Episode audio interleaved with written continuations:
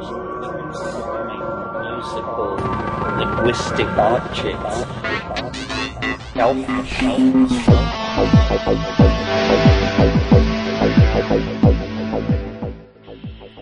Greetings from Cyberdelic Space. This is Lorenzo, and I'm your host here in the Psychedelic Salon. And starting on a very happy note, thanks to the generosity of several of our fellow saloners who either bought a copy of one of my books or who made a direct donation to the salon.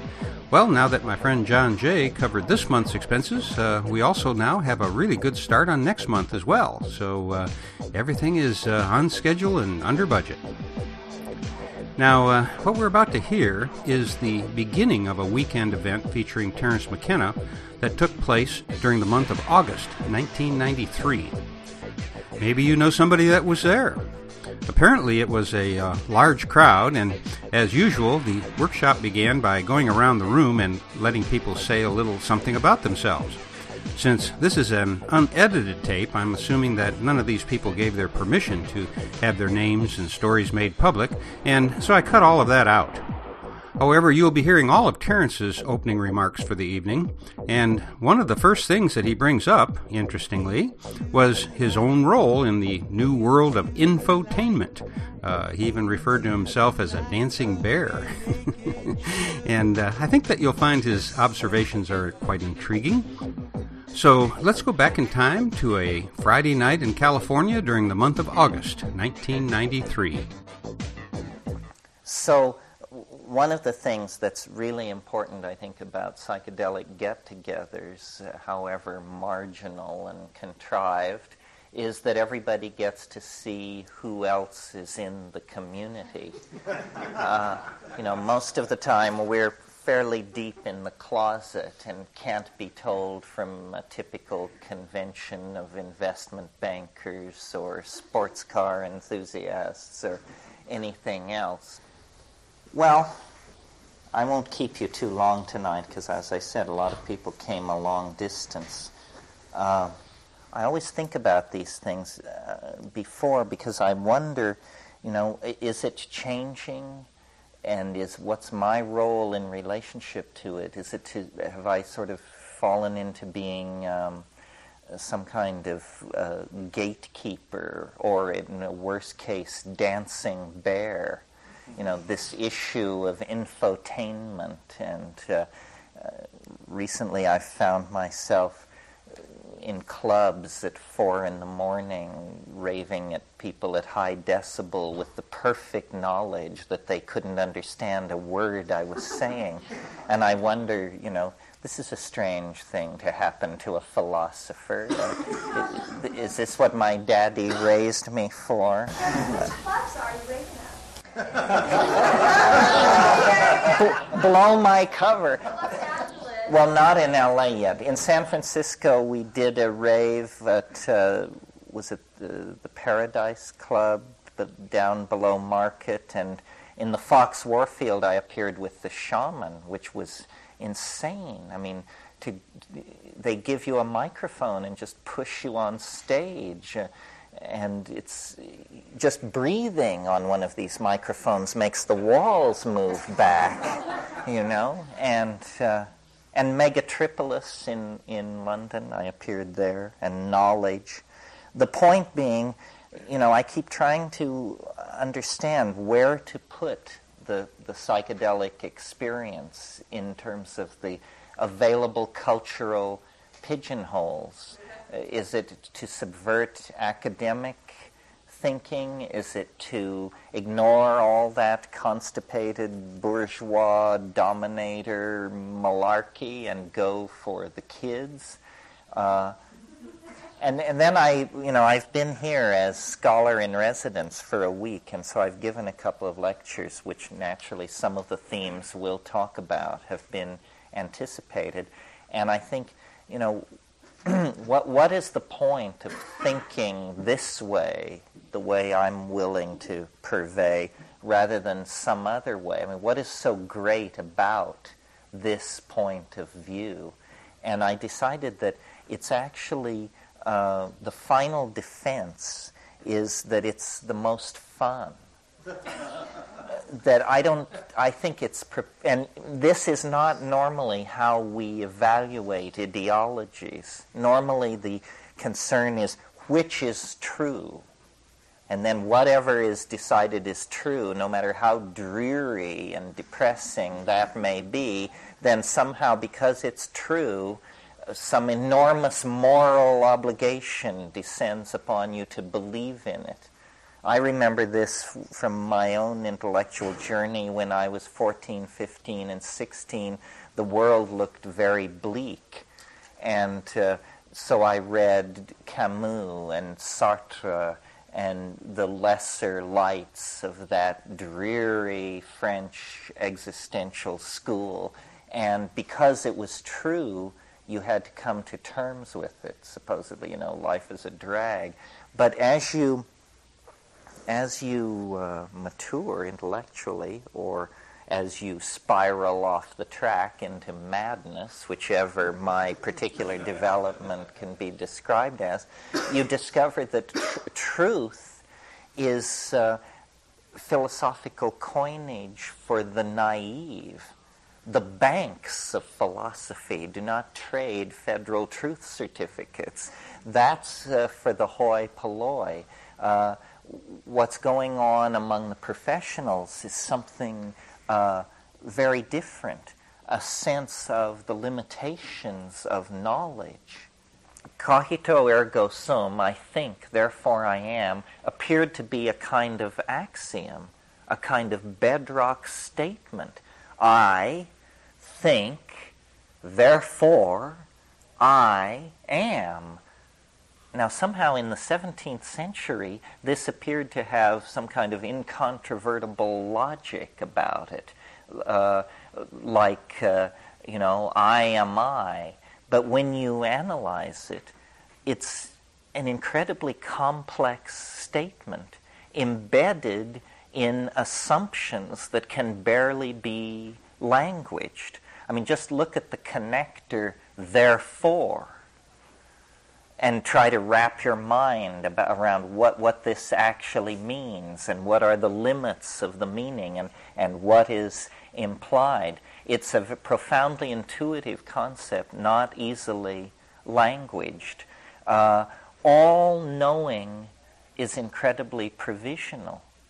And this is something which is hidden within the context of a culture because cultures don't run around announcing how they haven't got their acts together. That's not what culture is about. Culture is all about announcing how we do have our act together. Look at this Gothic cathedral, or look at this Stonehenge, or look at this wonderful human sacrifice we just put on here. We know what we're doing, we know how to run nature and ourselves. In the 20th century, at last, the evolution of philosophy has become sophisticated enough to sort of question this search for truth. I, I studied philosophy from somebody some of you may have read or personally known, Paul Feyerabend, who was a, a wonderful philosopher of science and essentially an anarchist. He wrote a book called Against Method. And uh, he talks in there about the provisional nature of knowing and how naive we are in the ways in which we manipulate data about the world. Uh, just as an example, uh, we uh, imbibe without question the very complex philosophical assumptions that lie behind probability theory. So that, for instance, talking about averages poses no intellectual que- uh, problem for us. You know, if you measure, if you want to know how much current is running through a wire, and you take 10 measurements and you add them and you divide by 10, we then say this is how much current is running through the wire. Strangely enough, when you go back to your original 10 measurements, no one of them may be the value which you now announce to be the true value for the current running through the wire. All of our epistemic enterprise, all of the effort to understand the world, is hedged about by this uncertainty. Wittgenstein was once asked uh, uh, if a particular proposition uh, was true, and, and he said, It's true enough. and, and this is modern, this is the voice of modern philosophy, where at last enough simple common sense has sunk into the philosophical enterprise that we're now talking about things being true enough rather than, you know, uh, the revelation of God's truth. I mean, good grief. If you met a termite wandering across the floor of the jungle and interviewed him on his life's work and he announced that it was the discovery of certain truth, you would be fairly condescending in how you related to that. Well, but do you believe that you are greatly different in your cosmic positioning than that termite? You know what? Monkeys are better at this than uh, insects? I don't think so. So uh, the the I, I spend a lot of time trying to make my ideas seem rationally apprehendable. But in a way, that's just uh, sight of hand. The, they, their, their attraction for me, and I hope for you, is not their rational apprehendability, but that they're fun. That you can't top this for fun. I mean, if you can, I'll convert to your way of doing it. Uh, be, because, uh, you know, the phenomenal world is delightful it's humorous. It has locked within itself all the adumbrations and reflections of its um, aspirations, its past, and its uh, unfulfilled possibilities.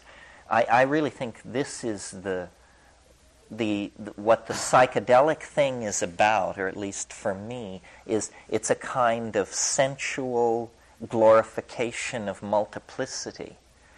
That's why, you know, if we were to look at spiritual traditions and place them into, try and categorize them into great or weaning categories, then I think what you would get are the minimalist schools, which are all about white lights, nirvanas, satoris, shunyatas, and things largely unsayable that discourse despairs of describing. Uh, and the, the, those ontologies that glorify the phenomenal world. And that would be paganism, um, psychedelic thinking, shamanism. Uh, these notice that these are more nitty gritty positions, not driven by a thirst for abstraction, but driven by a thirst for sensation. And I, the, the, to my mind, the centerpiece of, of the experience of being and the centerpiece of the psychedelic experience and, and the point around which the great issues of, of modernity revolve is the issue of the felt presence of experience, the relationship of the individual to the sensorium of the body. I mean, we see it in all kinds of subtle ways uh, and unsubtle ways. Unsubtle ways, the whole issue about a woman's right to control her reproductive processes. Uh, subtle ways, the way in which the entire society is an engine for producing certain behavioral outcomes in the marketplace. Uh, everybody is being programmed uh, and manipulated. And I think the, the antidote to that, in some sense, is this wider appreciation of complexity and experience. Experience. The reason the psychedelic thing is so powerful and can touch so many people of so many different classes and outlooks is that it's an experience. It's not an ideology. I mean, so we're not talking uh, something which competes on a level with, like, say, Marxism, behaviorism, deconstructionism. This is something which is more operating on the level of sexuality, emotion, uh, devotion. It's a feeling, and it's a, a birthright of the organism that has been um, socially restricted and controlled in a very weird way. We are literally a schizophrenic species. I mean, we are at war with our own nature. Civilization, whatever that means, is felt to be so fragile an enterprise that uh, it's constantly refusing to come to terms with the context in which it finds itself which is the animal body, sexuality, emotion, pain, desire, elation, ecstasy. And so we go outside of those things and create a generalized abstraction and reason backward. The, the, it's very the reason psychedelics I think are so frightening to the guardians of social order is because they represent a direct addressing of experience. And for a very long time, I mean, one millennia, five millennia, choose a number, experience has been hierarchically distributed in human society from the top. You know, you get a Christ or a Hitler or a pope or it's either it's a leader of some sort or a visionary and then the exegesis of the vision is passed down through, and we imbibe it as a product, coming with the sanction of social correctness. This has turned, this has had a kind of neotenizing effect on us as human beings. What I mean by neoteny is the, the um, retention of juvenile characteristics we have allowed ourselves to become more and more childlike uh, to the point where now uh, some considerable percentage of us uh, allow ourselves to be warehoused in a larval condition most of our waking lives watching television. And uh, consumer object based fetishism and the cycle of production of money for the acquisition of fetish material, then the uh, inevitable disappointment, the reformulation of the fetish, so forth and so on. This is what occupies us. You know, it was William James, I think, who said, if we don't read the books with which we line our apartments, then we are no better than our cats and dogs. And uh, I, uh, I guess I would say, and if we don't take the psychedelic plants that are in the environment that we can avail ourselves of, then we are no better than our cats and dogs. There are doorways open to us, but they are all experiential and personal. They lie in the realm of sexuality and, um, I guess, what you would call experimental psychology and areas where we get very nervous and want to follow rote, follow tradition, and be assured that we are not deviant, that we are not strange, that we are not violating any of the canons uh, of the tribe. But I think because of the social crisis, meaning this vast generalized sense that everyone has that things are out of control, uh, we are going to have to go back to first principles. And, and what that means is a return to the authenticity of the body. You know, McLuhan wrote about how media distorts human self images. One of the reasons that I'm involved in virtual reality and electronic media and all of that sort of thing is because I think that the age of the distortion of the human self image by media is coming to an end, that the medias of the future will be largely transparent, and that this is very important because it's going to allow us to discover who we are. You know, a person who can read is a person who possesses an ability that is tremendously distorting of their essential relationship to their humanness. I mean, if language is a bizarre activity, and no question that it is, reading is orders of magnitude more bizarre yet because, you know, abstract signs are being manipulated at close to conversational speed, in some cases faster than conversational speed.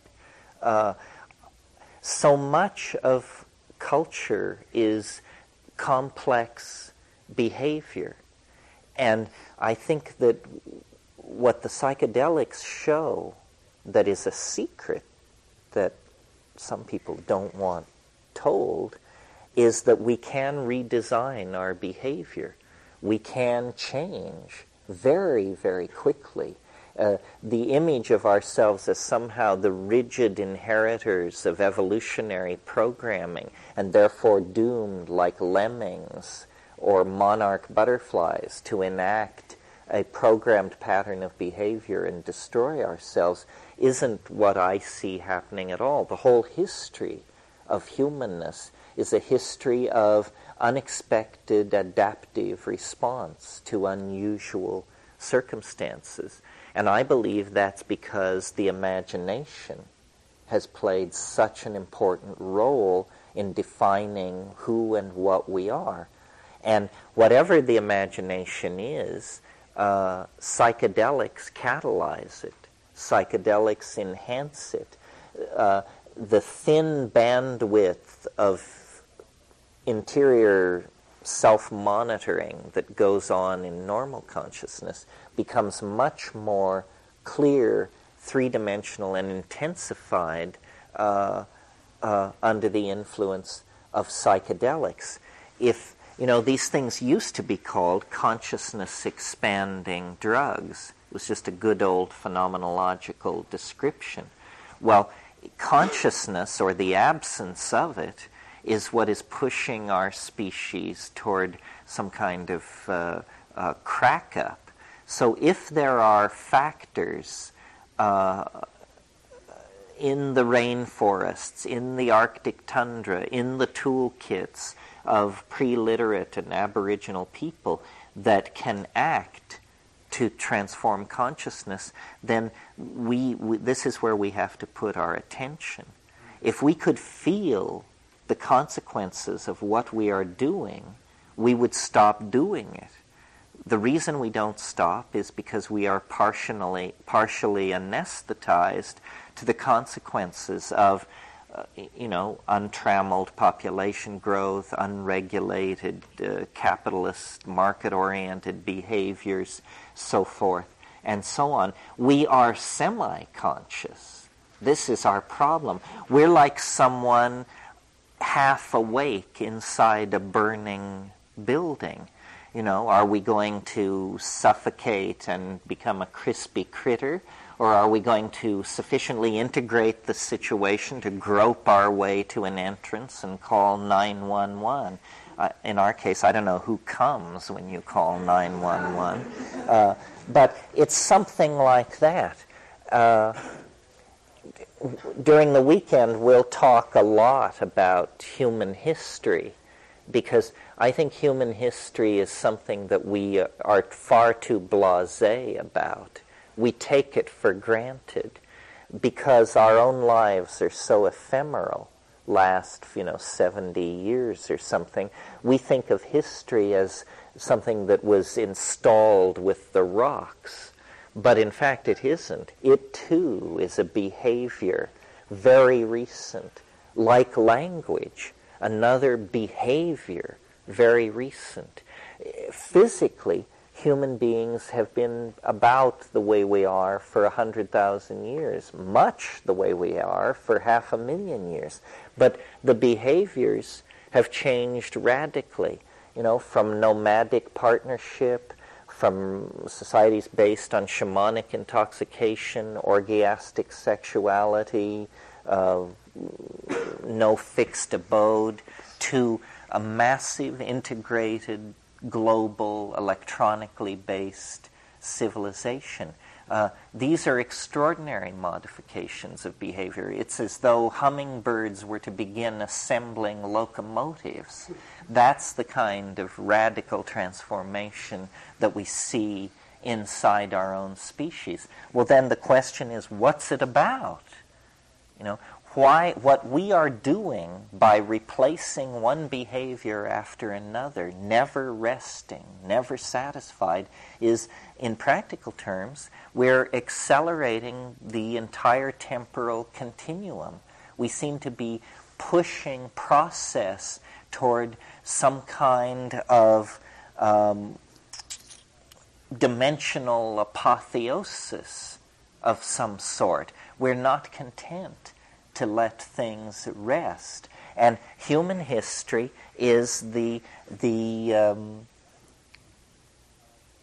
record of this process, which begins as a kind of random, random walk, I'm sorry, a kind of random walk across the epigenetic landscape of culture. But the, the random walk finds a compass heading.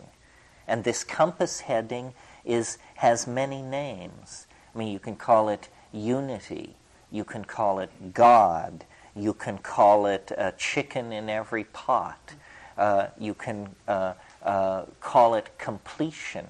But whatever it is, uh, freedom seems to be its central feature. We want freedom. We want freedom from the constraints of the cycles of the sun and the moon.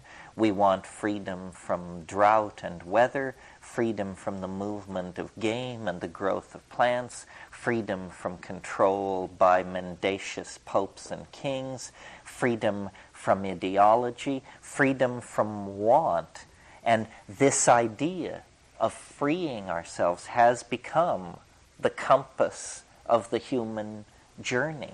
That which doesn't free doesn't serve. I mean, this has become almost a, a kind of universal ideal. No one on earth preaches the virtues of slavery. I mean, there may be people who practice slavery, but they have the decency to keep their mouths shut about it because the defense of slavery has become uh, impossible in polite company. Uh, slowly, there has been, uh, I think, over time, the growth of an ideal of what human perfection is, first worked on by the great religions, and then, uh, sometime, I suppose, around the time of the Italian Renaissance, handed over to secular forces that begin to say, you know, freedom is uh, more than the right to wear wool and pray 24 hours a day. Uh, freedom means uh, the acquisition of uh, property, of uh, the visible manifestations of wealth, the acquisition of information. Freedom with the publication of the first books becomes association becomes associated with accessing the database of the culture. Well, what we've learned through Freud and Jung is that the database of the culture goes deeper than we may have anticipated, and that the final keys to the deeper levels are in fact plants that were part of our shamanic heritage millennia ago. So freedom has become uh, basically a project in the Blakean imagination. That Blake called it the divine imagination. We now dream of transcending the constraints of matter, space, time, and energy themselves. I mean, this is what stuff like nanotechnology and uh, virtual reality and this sort of thing is about. We wish to find ourselves in the imagination. Well, I maintain that uh, this desire is a kind of nostalgia for a paradisical uh, possibility that actually existed in the past. And that to understand the human predicament, we're going to have to come to terms with the idea that, which has been around for a long time but not given much coinage recently, that history is a fall, that this is a lesser state than we have known in the past, that all this material culture and all this exhibition of energy control and so forth and so on is actually, uh, these are the toys of lesser gods, and that uh, being integrated in nature at peace with the rhythms of life and death and co identified with the eternal organism of community, that these were actually higher uh, and nobler ideas that somehow became compromised uh, with the fall into history. And it has to do uh, with our relationship to the lo- lost continents of our own minds. I mean, that's what this psychedelic thing is really about. I think it's as profound as uh, uh, the European discovery of the lost half of the planet 500 years ago. It's that half of the human mind became disconnected uh, from the ego. And for a thousand years or more, these things have drifted in such profound estrangement from each other that when reunited, the only thing we can map it to is a flying saucer invasion or a descent of angelic intent or something, because we have become so alienated from the collective images of, uh, of the soul. And while it's true that shamanism has existed forever and ever, and that people some people, midwives, shamans, visionaries, schizophrenics, uh, have been doing this in all times and places. Nevertheless, it now has a special poignancy because the, the official philosophy of our civilization, capitalism, materialism, reductionism, I guess that's it. Maybe misogyny is in there somewhere. Uh, is, has played itself out. It's failed. Modernism has failed. Modernity has failed. The, the rational analysis of matter has led to the revelation of the irrationality of matter. Uh, the uh, uh attempts to uh, create systems of perfect deterministic prediction have led to the revelation of the chaos that haunts all systems and makes all prediction in principle impossible.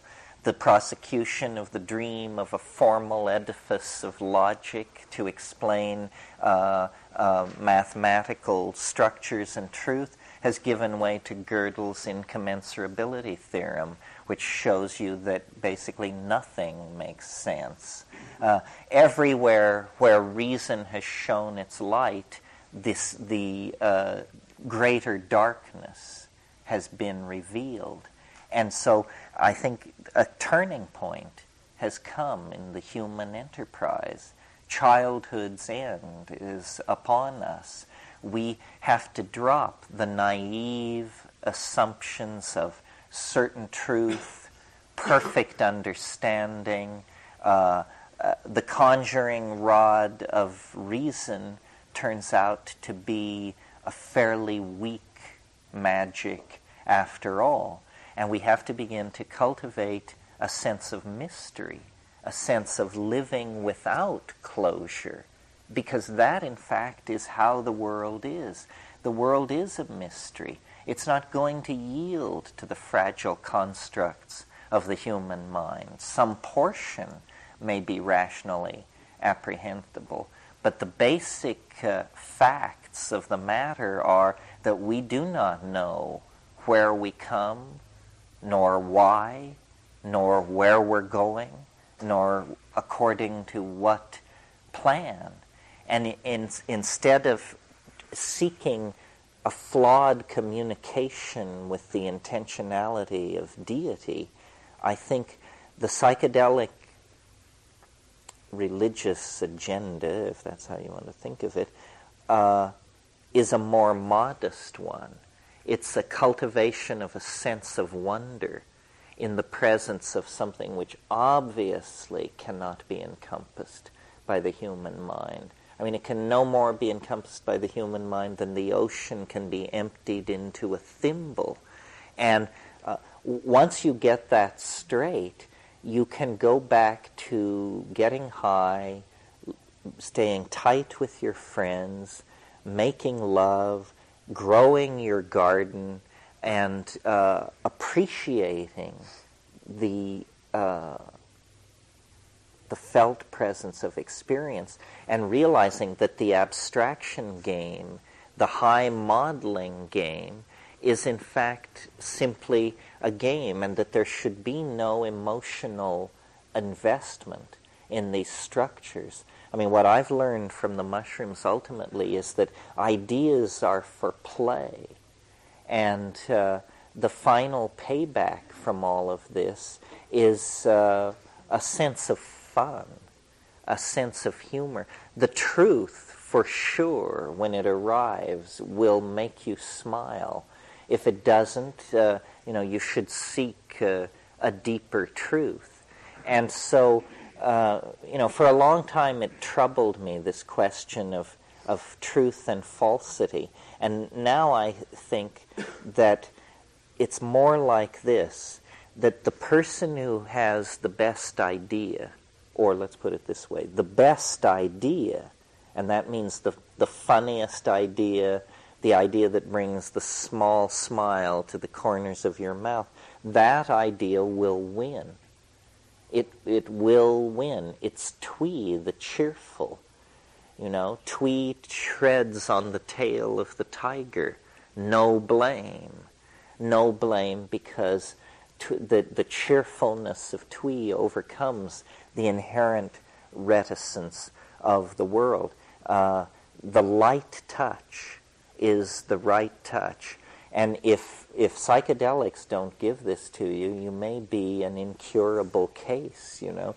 There may be no, no hope for you but Martin Heidegger uh, in high doses or whatever they do with people uh, who have uh, displaced funny bones. The, the world is truly a strange place, getting stranger all the time. It's more the character of a pun or a, uh, an optical illusion than it is the, the, the world of humorless, scurrying gray atoms and invisible forces that we inherit from nature. The laboratory of being is your own body, your experience. I mean, everything else is going to come as an unconfirmable rumor so fraught around with epistemological problems that you might as well toss it out at the beginning and not even bother with it. The basic thing is the empowerment of experience. That's why sexuality has always raised such a ruckus uh, in, uh, uh, among authority freaks. It's why the psychedelic is so unsettling. It's why youth itself is unsettling uh, because these things cause symmetry breaks. They cause uh, a shift in perspective. But this is, in fact, at this point in time, exactly what we have to have. It may be, you know, that we're going to rack and ruin, but it's not, it's not an unconscious process. There are the technologies, the information retrieval systems, uh, the engineering capacities to fight like hell against the dying of the light, if that's what's going on. But the will has to be activated. And the problem is that the people creating the problems, which are the people in the high tech industrial democracies, people like you and me, are the furthest from the consequences of the problems. You know, I mean, here we anticipate uh, the apocalypse, and it's a it's a theological discussion. You go to Somalia, and the apocalypse is well underway. It's moved beyond the planning stage in many parts of the world, but the parts that we don't go to. And yet, we represent, for all our humility and financial difficulties, whatever they may be, we represent probably the 5% of the world's people who have some ability to contact, control, and direct the resources and the technologies uh, that are available on this planet. I mean, if you're able to sit here at Esalen this evening, then you automatically are in that 5% classed as, you know, the world controllers. Uh, you and your friends, yeah. Why can't, uh, if enough people lock into that space, um, of like undeniable unity to cause almost an epidemic on the planet of that? Well, I'm not worried. I, I think that what is happening is a transformational process, not the bankruptcy of ideology, not the spin down of technical civilization. I'll argue t- through much of tomorrow and tomorrow evening that history is not our fault that you no more can blame us for the shape of human history than you can blame a fetus for the unfolding morphology within the womb. That uh, history is the necessary distortion of an animal species to lead it to the brink of an ontological transformation. I, uh, when we get into this issue of politics, it's a very tricky issue, I think, from, to handle from a psychedelic point of view, because the psychedelic point of view, as I read it at a fairly deep level, is that it's a done deal. It's okay. You know, basically, we're going to make it.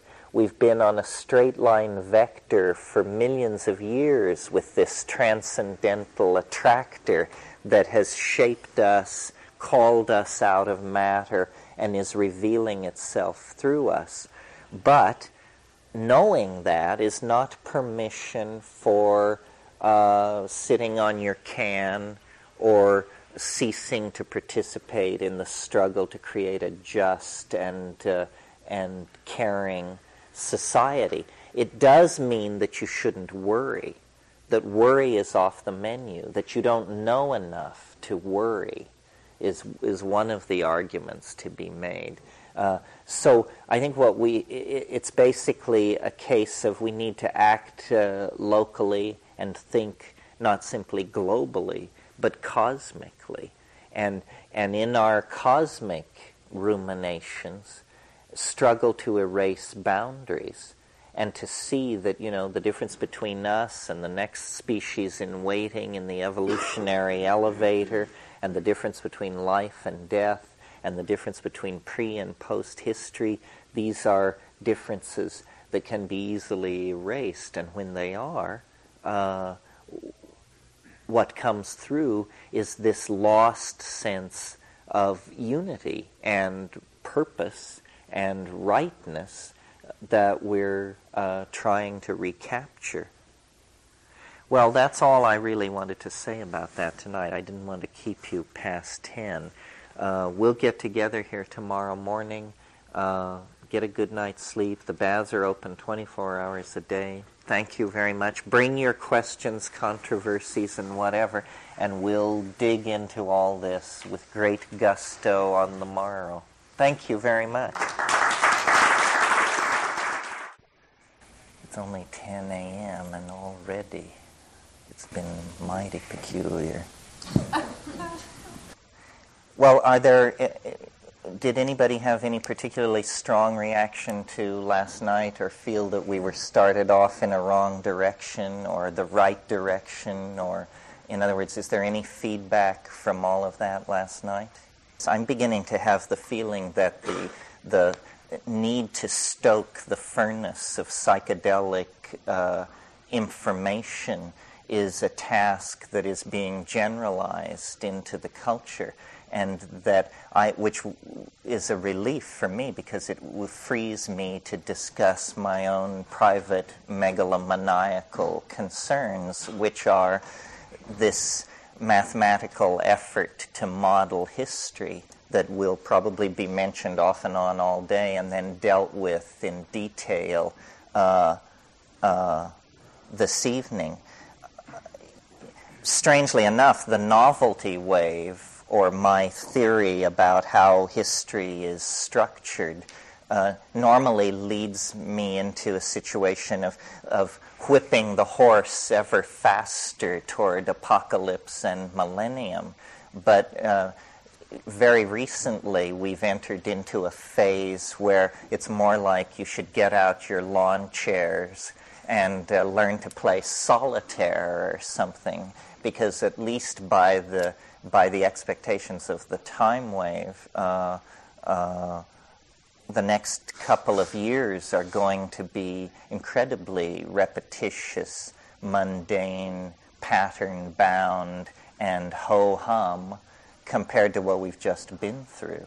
We, we really have been through, uh, though from our close perspective it's hard to tell it, probably one of the most profound decades or five or six years in, of the 20th century. I mean, the whole slow, catastrophic collapse of Marxism and what it's meant for Islam and capitalism, uh, that all is now in the past. But but very dramatic.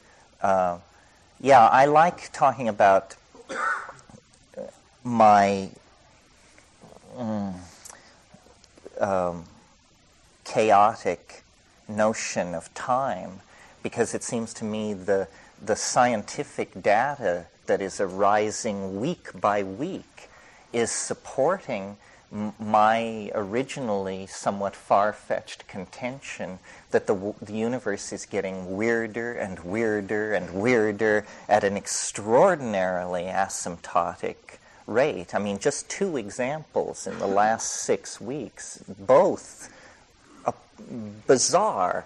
Uh, this ice drilling project in Greenland has brought up a 325,000 year continuous record of snowfall. And because of the decay of isotopic oxygen, uh, there's some mumbo jumbo by which you can determine the temperature of the air at the time the snow fell. So, what they're getting is a continuous temperature record over 375,000 years.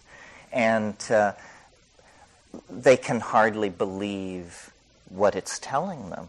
It's telling them that uh, the climate, the weather has been nuts for tens of millennia. That there are five year periods where the world temperature fell 20 degrees and remained there for 70 years and then bounced back. Uh, a picture of completely chaotic climatological fluctuation has emerged just in the last two months. I mean, they're holding congresses and uh, flying people in and drilling a second core to try to understand this because it's always been thought that the, the planet's climates were fairly stable, except that the human factor was capable of perturbing it. Now it looks like these glaciations are merely m- macro physical reflections of micro reflections in the climate that are extremely dramatic. So that's one piece of data that's arrived in the last six weeks, uh, arguing that the universe is a strange and chaotic place on an accelerated uh, uh, trajectory toward novelty. The other is much more peculiar, and in fact, it's at a level in the scientific literature where nobody has panic has not quite broken out. But are, are, you all aware of this very large object which has entered uh, orbit around the planet Jupiter and which has broken up into between 17 and 25 objects. This is not coming to you from the Fortean Times and, uh, you know, the star. This is astronomy, sky and telescope. Uh, this, it's apparently a cometary body, that, but it's very large, and it has broken up and gone into Jovian orbit. But the orbit is decaying rapidly, and the, the whole situation is explicit enough that they can say with reasonable certainty that next July 22nd, these objects are going to uh, encounter the Jovian surface with a greater release of kinetic energy than the extinction which wiped out the dinosaurs 65 million years ago. Uh, the, the impact, as presently calculated, will occur on the side of the planet turned away from the Earth. But within six hours, that side will swing into view of terrestrial telescopes. They, the amount of energy released in the impact, it will be possible to calculate it by studying the reflected flash off the Jovian satellites. So, you know, what we're talking about here is, in the words of Astronomy magazine, a once in a hundred million year event. But that's the clue that something weird is going on. Once in a hundred million year events don't happen in the lifetime of a single human being. I mean, what are the odds of that? And we also had Marilyn Monroe, the Kennedy assassination, the landing on the moon. I mean, you know, we, how, how many once in a hundred million year events can you cram into a single uh, lifetime? Well, I don't, I don't know what this thing going on out at Jupiter is about, but it's, it, it's bizarre. Uh, it's bizarre that in science now, uh, things like uh, um, chaos theory and, uh, and uh, nonlinear dynamical systems and these kinds of things, these intellectual tools arrive just as the assumed stability of reality established by Newtonian gentlemen in powdered wigs working through their brass instruments, that all flies apart. And there's just, you know, the heaving oceans of the spaghetti of ambiguity as string theory and non localization stretches you from here to Zubenelgenubi and back again. Uh, it's. Uh, uh, the feedback between the perceiver and the object perceived is tightening. I don't know if this is a psychedelic theme. It's the theme of my psychedelic uh, um, explorations.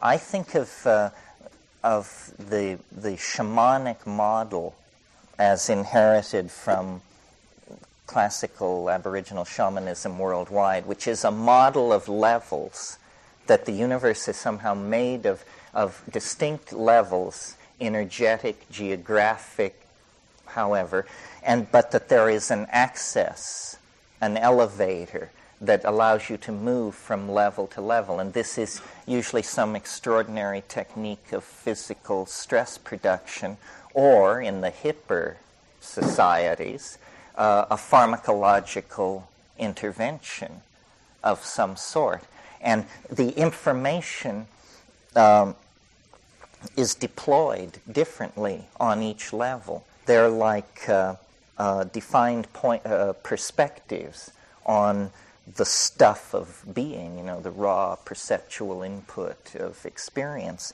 And I really think that, um,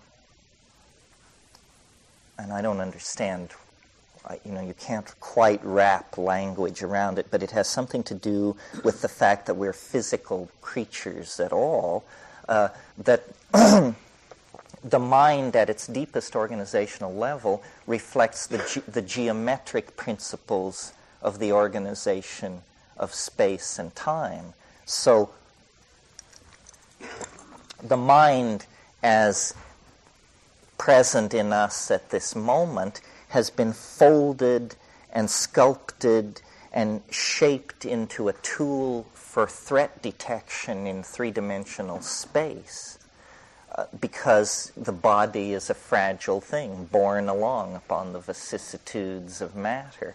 But when you take a psychedelic or when you perturb ordinary brain chemistry by any means, illness, high fever, lightning strike, hunger, prolonged drumming, uh, grief, you know, all of these ways, then uh, there is a transition of level, or what Mircea Eliade in this wonderful phrase called the rupture of plane, the rupture of the mundane plane.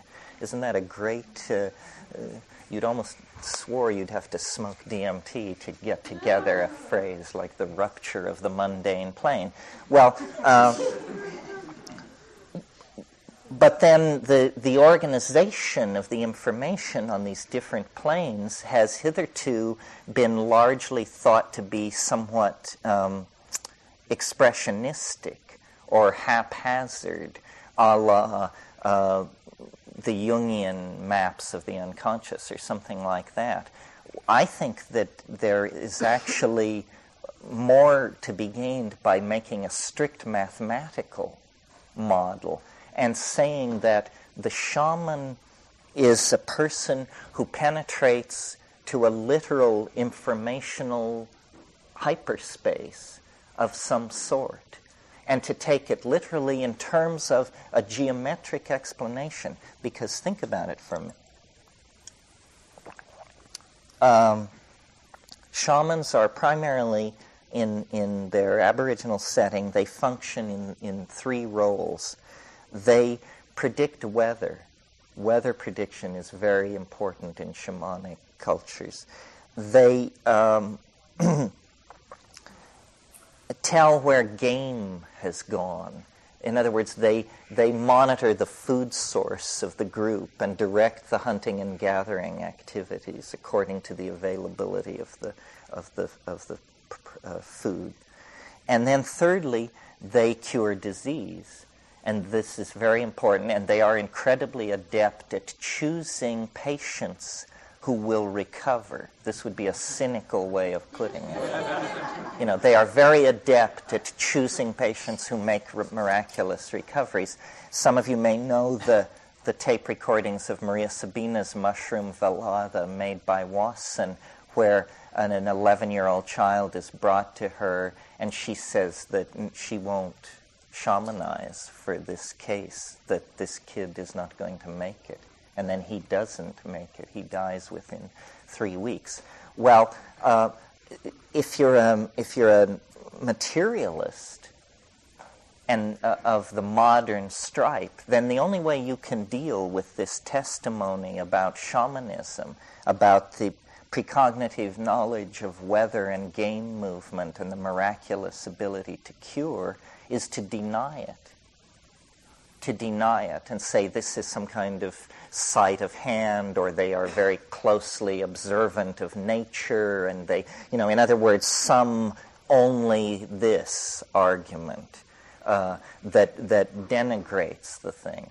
But I think that when you actually look at the ethnographic data from all parts of the world collected in the field by people who spent time with the Azande and the Kikuyu and the Witoto and the, you know, so forth, the Kyrgyz and so on, the body of testimony of what we would call paranormal phenomenon is sufficiently impressive that uh, another model has to be called into play. And I think it's that there are ways to push the mind by extraordinary uh, pharmacological uh, encounters or stress into a kind of higher dimensional space. Uh, this would be sort of like the idea that the indeterminacy that adheres to matter at the quantum mechanical level the fact that it is displays itself as particle or wave, depending on the questions being asked, that that fundamental indeterminacy apparently has to be amplified through every level of nature, including the human level. So that when you get to ourselves, the mystery of ourselves is the particulate, finite, and dissolving body, and the intuition of the unseen, wave like, infinite uh, spirit the indwelling entelechy that creates the cohesion of the nexus of actual occasions that is the coordinated prehension of an organic system, right?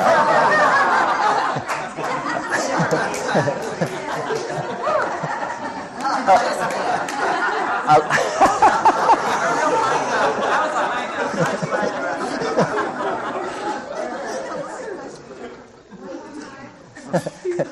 we'll just stop there. Uh, yes. Let me see if I, am getting this right. Somehow I'm getting the image of you mathematically um, decoding uh, a, a the, the language of the gods in a way. Well, except it isn't exactly a language, it's more like a point of view. Um, yeah, well, I mean, what I'm suggesting here is that the, the magic, if that's the word, the, or the, the grandiosity, the, the power of ecstatic exhalation that resides in the psychedelic is because it is literally a change of dimensional perspective.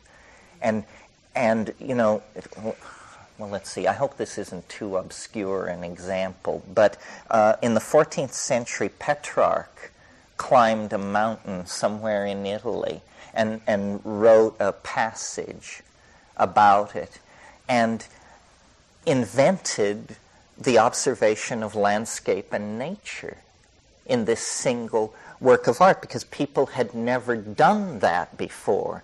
It was a new, an entirely new thing to climb a mountain and look at nature and feel the unity and the grandiosity of it and write about it. And it was part of Renaissance humanism. It was part of getting people out of those dreary, urine stenchy cathedrals that they've been hanging out in for far too long. So, uh, um, what I'm suggesting is that, in a sense, the shaman is someone who climbs an, an, inner mountain, but a real mountain, a geometric mountain, and then has a higher perspective that it's a shift of awareness. I mean, we all are body and soul, spirit, uh, but, but to the degree that we concentrate on one, we occlude the other. I don't really like the sound of that because it sounds like you could turn that into some kind of asceticism, which in principle I'm against. But I think the key is paying attention to mental life uh, without bias. One of the things I've been talking to the staff here, because I'm scholar in residence, is Finnegans Wake. And we've been taking it apart and looking at it and n- noticing that part of the genius of Joyce in the way the wake is composed is that all terms are transparent. You know, every, every word, you can see through it to other words to other associations, to other connections. So nothing is explicit and overt and defined. It's a mental universe, not. Uh, you see, the novel can take two directions. It can try to create what's called realism, which is, in a sense, an attempt to duplicate the laws of optics on the printed page in narrative, so that you have, you know, Lord and Lady so and so moving about their country home uh, with the crisis of daughter and servants or whatever.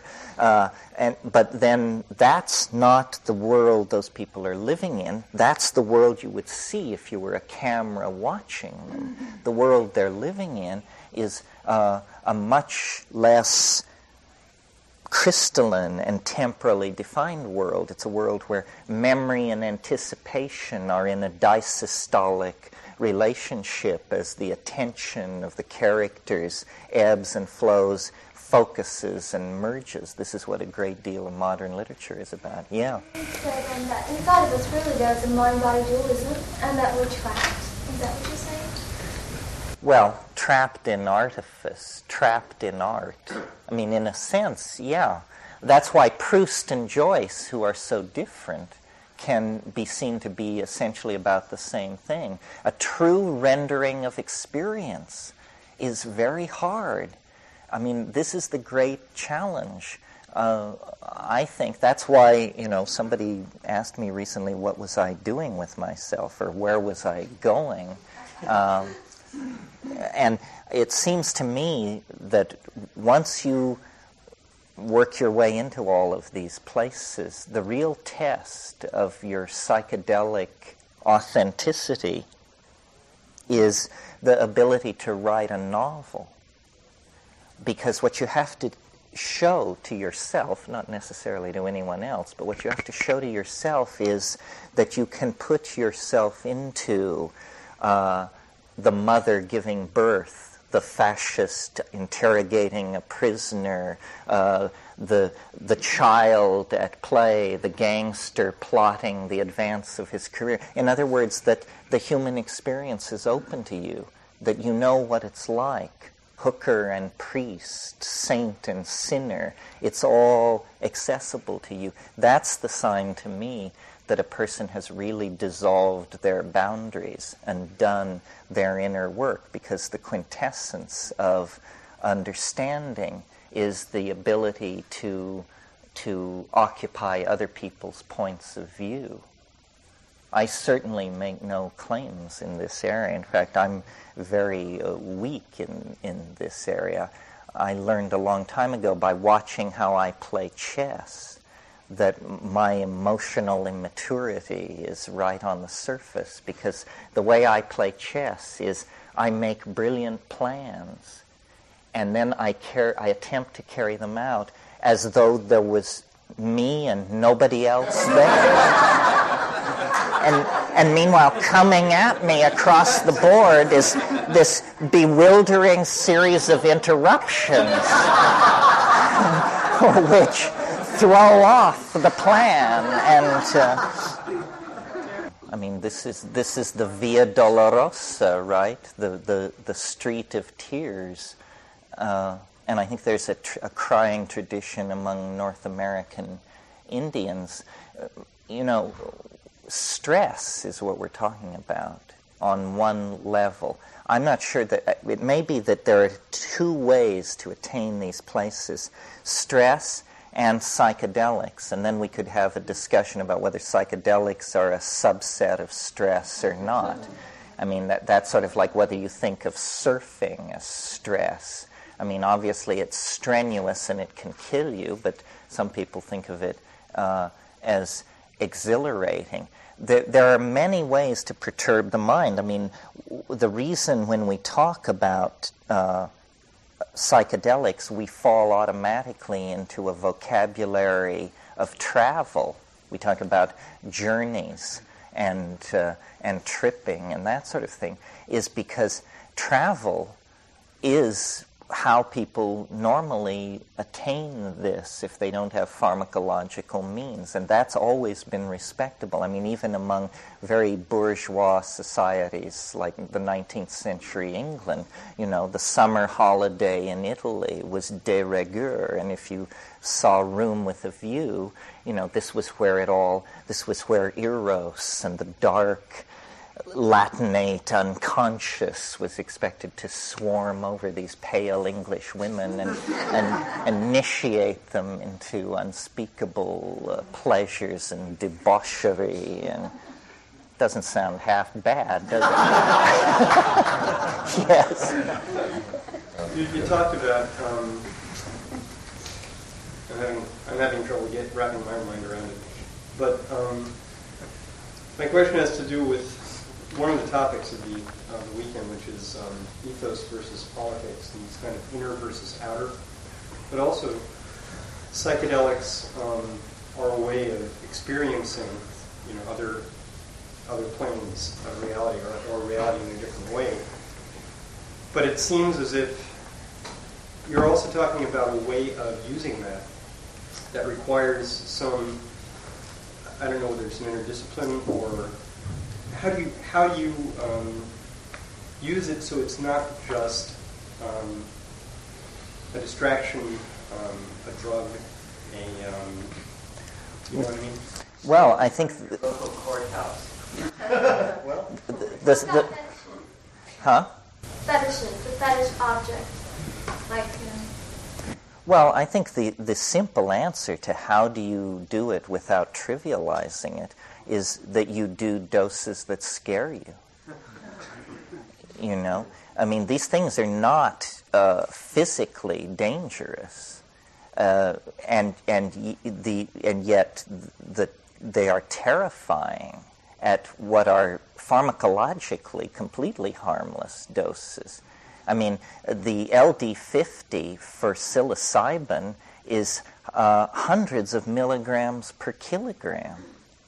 And yet, if you take anywhere above 25 milligrams of psilocybin, I think the, the, the strongest wayfaring soul reaches for the brake pedal somewhere in there. Uh, it, it's amazing how we just skim the surface of this.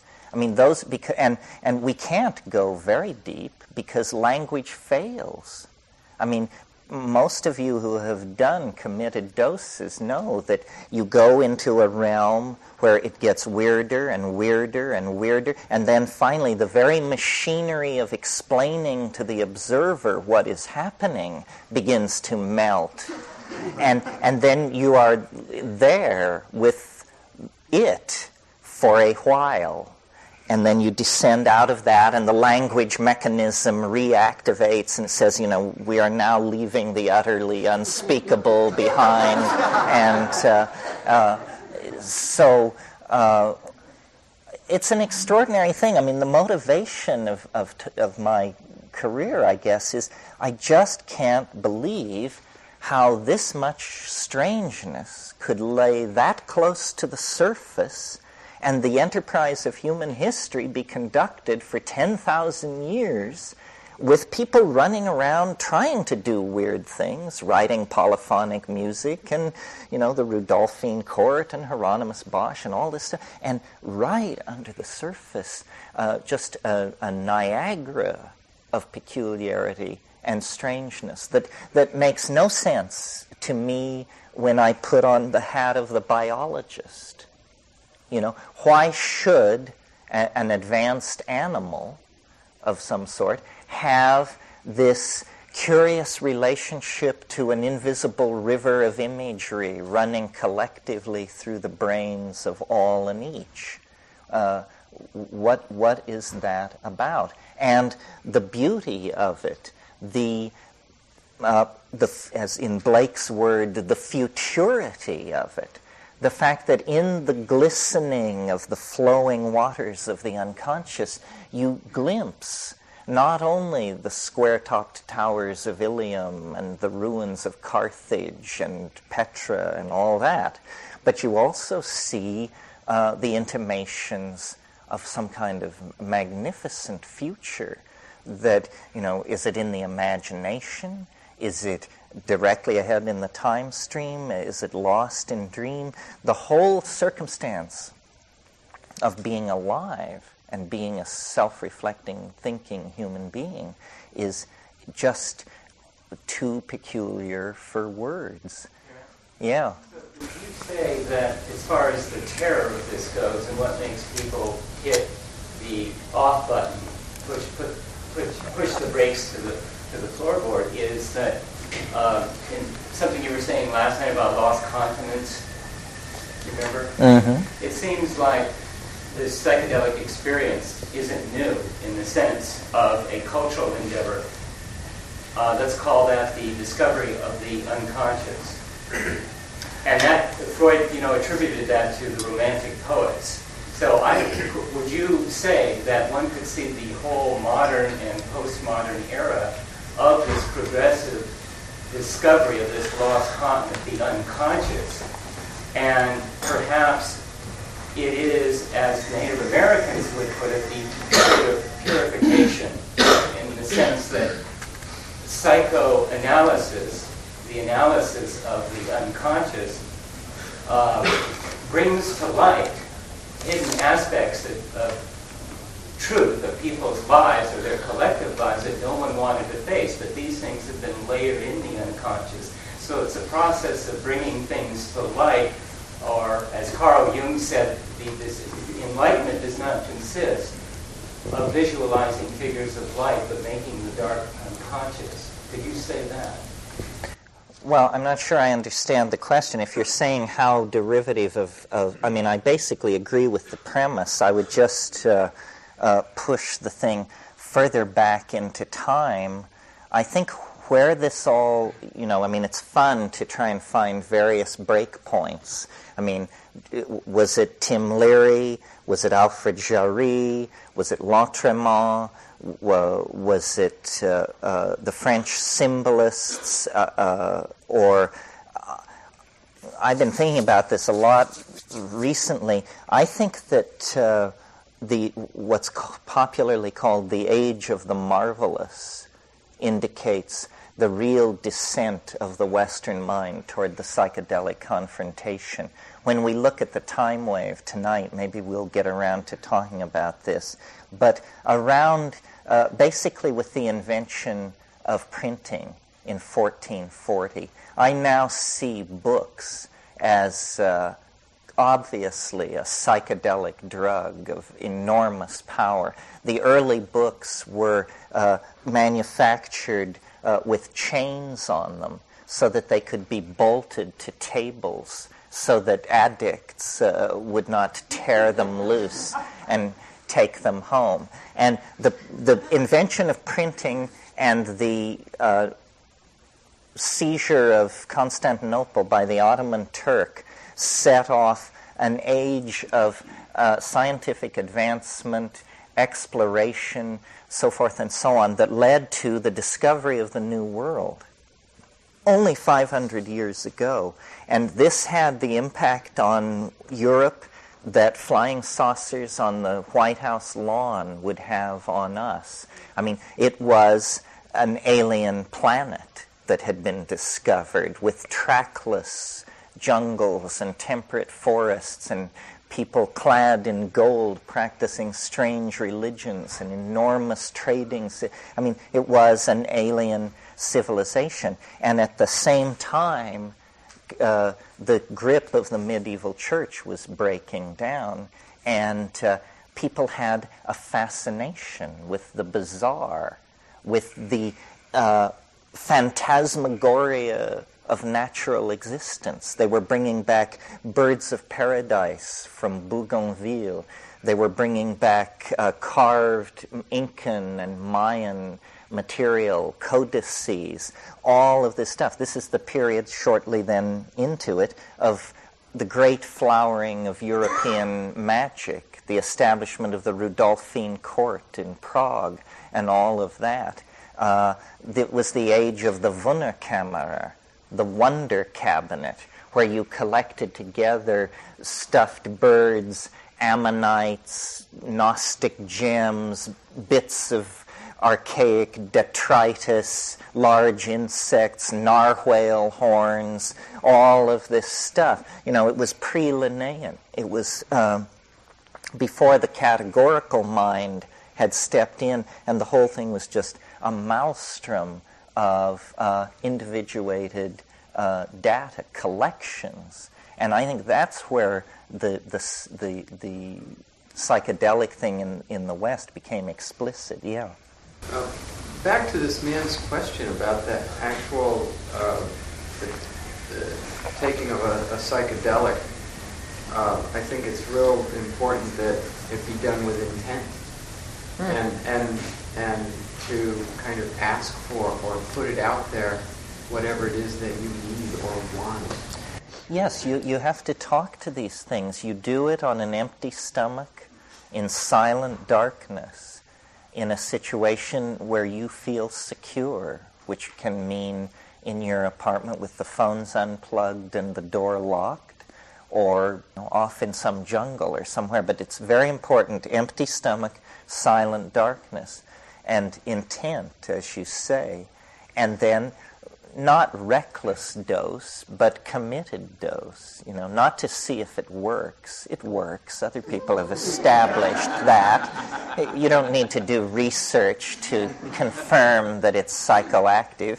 You just, you know, do it. And uh, and then you know there there are techniques for navigating through there. The the best is a pure heart, but since we can't always come up with that, uh, uh, you know, sweating blood also helps. Uh, uh, and and in terms of actual physical techniques, uh, singing. This is what I learned in the Amazon that you know you don't always have enough presence of mind to breathe but if you will sing, the breathing will take care of itself. And uh, uh, the body is an instrument. I mean, the yogins, they got that right. The body is an instrument for tuning through these um, dimensions. I don't know what it all confirms. Like, I don't rush to embrace any particular esoteric school. In fact, I'm fairly scornful of all of that because I see how it's used to promote priestly hierarchy and uh, mumbo jumbo and that sort of thing. Uh, but certainly science doesn't have the whole story. I mean, the human body is an incredible esoteric instrument. It's just that I think be, you need to self teach yourself. Yeah the um, the shaman's perception, which is, I guess, that's what you're trying to get to, the ability to see on that con- subconscious level, starts with pure heart, pure mind, because they're largely because their minds aren't cluttered with everything that the rest of ours are. They don't have to overcome the knowledge, the facts, the, the, the awareness of the material life because they don't start with that, right? They start with drugs and they start with purity way back when. How do you um, well, how do you get past that? How do you how do you how do you get you? It would seem to me, in this case, the more you know, the more and the more you know, the more difficult it would be to reach that pure second conscious level where it's just a matter of knowing through the uh, the vision of, of, what your, conscious will do once the barriers or the, the neurotransmitter are gone. Well, I don't know about that. I mean, I see the logic of it.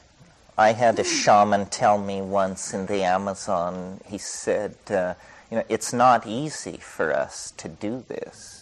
It's no easier for us to do this than for you to do it. And I, I imagine watching, giving shamans pure DMT and stuff like that, and watching them go through it, that, you know, they're macho, they do it but they they're they at the core are as sensible and afraid as anybody would be. You everybody comes down to a local language structure and a local set of cultural myths, and the shaman's job is to be. Uh, outside, behind, and under that. He's sort of an archetypal plumber and uh, he sees, he knows where the shit goes. He knows how to repair the system that everybody else uh, is invisible to everybody else. I, I think it's very challenging to do this stuff in any cultural context. One thing you find that you may not expect when you go to the Amazon is not all shamans have the great zest for going as deep as possible there are a lot of shamans who whose attitude is you get in, you do the work, and you get out fast, and you keep and you take only as much as you need to. You're listening to the Psychedelic Salon, where people are changing their lives one thought at a time. Well, uh, we've just heard quite a lot in the last hour or so. In fact, I captured more quotes for the program notes than I usually do. Uh, I think 16 in all.